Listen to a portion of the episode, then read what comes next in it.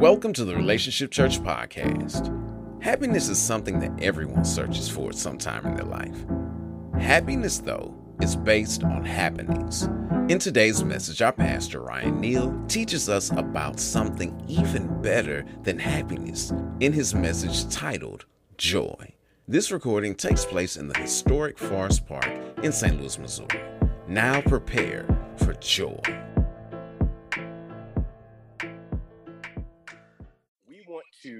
Just enjoy the Lord today, man. So many things that we many times take for granted, like even just things like the weather.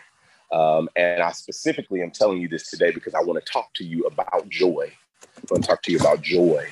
Um, so I'm gonna I'm gonna read to you the book of Habakkuk, uh, or depending if you're real churchy, Habakkuk, uh, chapter number three, and we're going to start reading in verse 17, verse 17 through 19. I'm going to read through it pretty quickly. We're going to come back to it at the very end. I don't have a long word for you, but I do have a word that I believe that is going to encourage you uh, on this afternoon. I won't give a time limit because as Brother Olu tells me, uh, anytime I do that, I usually double it. Uh, so uh, we're not going to do a time limit, but it is a short word. So stay with me today. Habakkuk uh, chapter number three, verses 17 through 19. And the scripture says, Though the fig tree may not blossom, nor the fruit be on the vines, though the labor of the olives may fail, and the fields yield no food, though the flock may be cut from the fold, and there be no herd in the stalls, yet I will rejoice in the Lord. I will sing joy in the God of my salvation. The Lord God is my strength. He will make my feet like deer's feet, and he will make me walk on my high heels. Father, we come before you. We thank you for your work. We ask that you make it alive in us and in our hearts today. In Jesus' name, amen.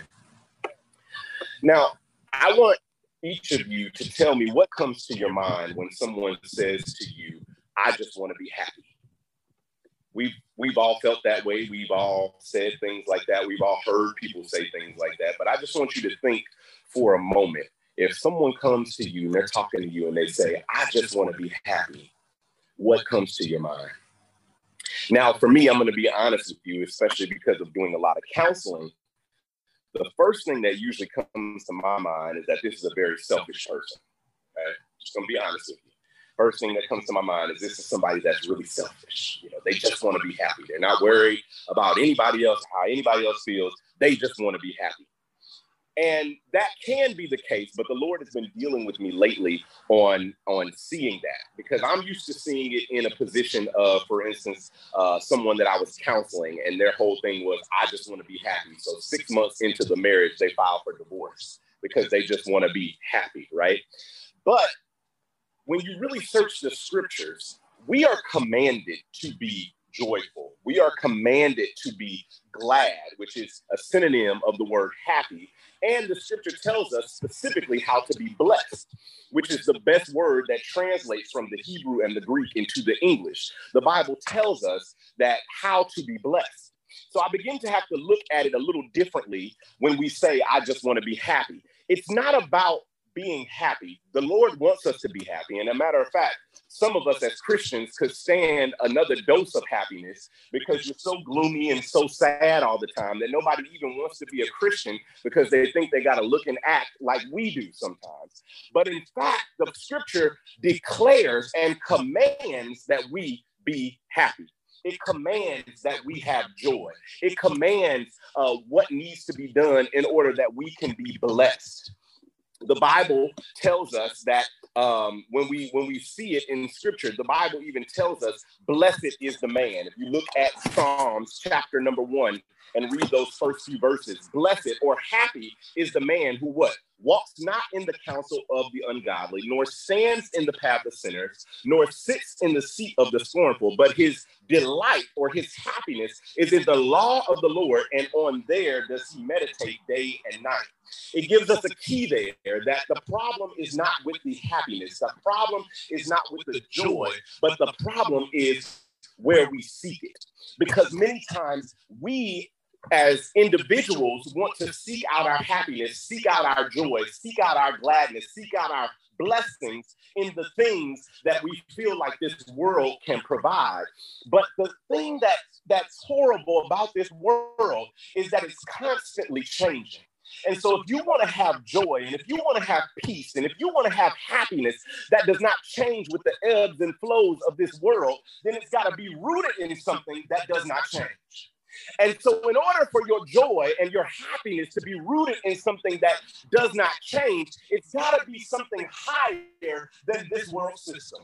It's got to be something higher than this world order because everything here is going to change. The Bible says that the flower fades and the grass uh, uh, dies and withers, but the word of the Lord remains forever.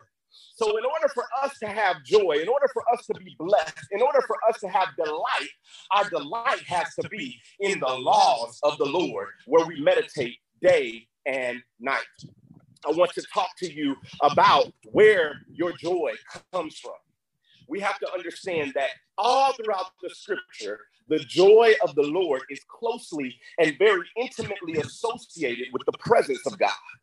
And so it's difficult for us to have joy, just like it's difficult for us to have peace without the presence of God. The Bible tells us that, that, that God gives peace to those whose mind is stayed on him. He tells us in the scripture that in the presence of the Lord is the fullness of joy. At his right hand, what? Pleasures, pleasures forevermore. So I want to stay there for a quick moment. That's Psalm 16 and 11. And he said, in the presence of the Lord. But when you look at that back in the Hebrew, what that word presence actually translates to is the face of God. And there's many times in the scripture, especially in the Hebrew, where it's translated presence when it says the face of God. Now, it's important for you to understand and for you to catch that because what, what I want you to see here is when we talk about the face of God, we don't think about a physical face. But I want you to think for a moment about someone that you have not seen in a long time. And when you see that person, you get a little joy because you're, you're, you're happy to see that person or you're happy to spend time with that person. You're not happy to see their knees. You're not happy to see their elbows or their hands or the back of their head. You, you want to lay eyes, as the old folks used to say, just let me lay eyes on you. I'm going to lay eyes. You're looking at their face. We're not looking at their hands because we're not worried about what they provide. We're looking at their face. And so God is looking for a people who will seek out joy in the presence of the Lord, not by seeking the things that he provides, but by seeking who he is. Because when we see God for who he is, then he shows us who we're supposed to be. Don't get lost on the fact that when Peter told Jesus who he was, then Jesus turned around and told Peter who he was.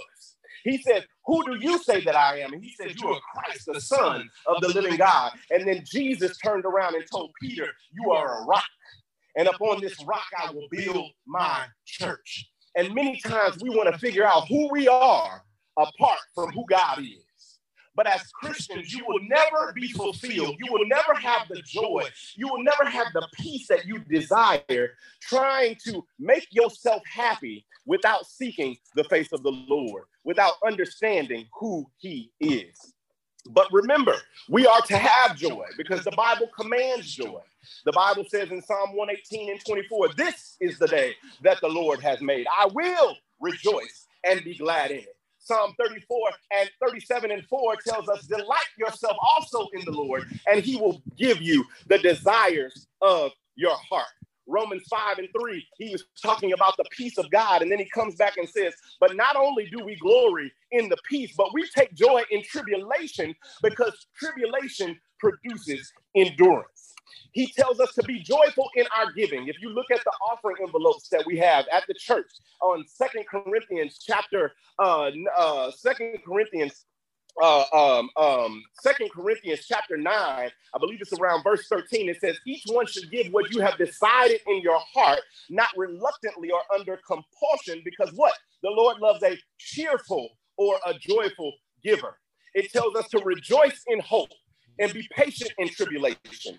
He even tells us in the book of James to count it all joy, my brothers and sisters, when you fall into divers temptation, because the fruit of the Spirit is what? Love and joy and peace. He wants us to have joy. but he wants us to find joy in him. Not even looking for joy in the things that he provides, but looking for joy in him for who he is. Now, when we look at this scripture in the book of Habakkuk, what was going on here is that Habakkuk was actually prophesying that Babylon was going to invade Judah. And he was telling them that, that basically their gig was up. There had been sin going on for so long that it was coming to a point where God was about to judge his people. And in the midst of all of that, God was saying that I am going to bring down the humble. I mean, bring down the prideful. I'm going to take the prideful and I'm going to humble them. But but he was also showing his uh, the faith in God was being showed by the people who were righteous. And so, in the midst of everything that was going on, in the midst of knowing that God was about to show his wrath, Habakkuk says, Though the fig tree may not blossom, nor the fruits on the vine, nor the, the labor of the olives may fail. What is he saying here? Let me put this in 2020 terms for you. Though I lost my job, and though the stock market tanked, and though the money is gone that I thought I had saved for retirement, and though my house got foreclosed on, and though my car may have gotten repossessed, but he says, Yet I will rejoice. I will take joy. I may not feel joy, but I'm going to take joy in the fact I am going to sing for joy in the Lord God of my salvation. Why? Because my joy is not based on the things of this world. My joy is not based on this world system. My joy is based on the fact that I am a kingdom citizen. So while there may be recession down here on earth, and while there may be plague and pestilence down here on earth, I have always had my joy rooted in something higher. Hallelujah. And I know that the thing that I have my joy rooted in will not change. Why? I know that because neither death, nor life, nor persecution, nor things present, nor things to come shall be able to separate me from the love that is in Christ Jesus. There is nothing that the enemy can do to separate you from the face of God. He can try, he can take his best shot, he can cause as many drama, uh, things of drama and tribulation and people leave you, somebody cheat on you, your, your job is gone. But if you have made up in your mind that your joy is not going to be based on the things of this world, if you have made up your mind that your joy is not even going to be based on the things that God provides you, but that you are going to take your hope, take your joy, take your peace in who God is. The scripture says, You have put more joy in my heart when the grain than than when the grain and the wine abound. That's a scripture from uh, uh, from Psalms. And David was saying in Psalms chapter four, he said, "You put more joy in my heart than when the sinners have their wine, their grain and their wine abound." So when they got money and they got everything that they need and they're so joyful and they're so happy, I've got more joy than that. Even when I'm in lack, in all things I have learned to be content. He says also in, in uh, Psalms, the hope of the righteous brings joy, but the expectation of the wicked will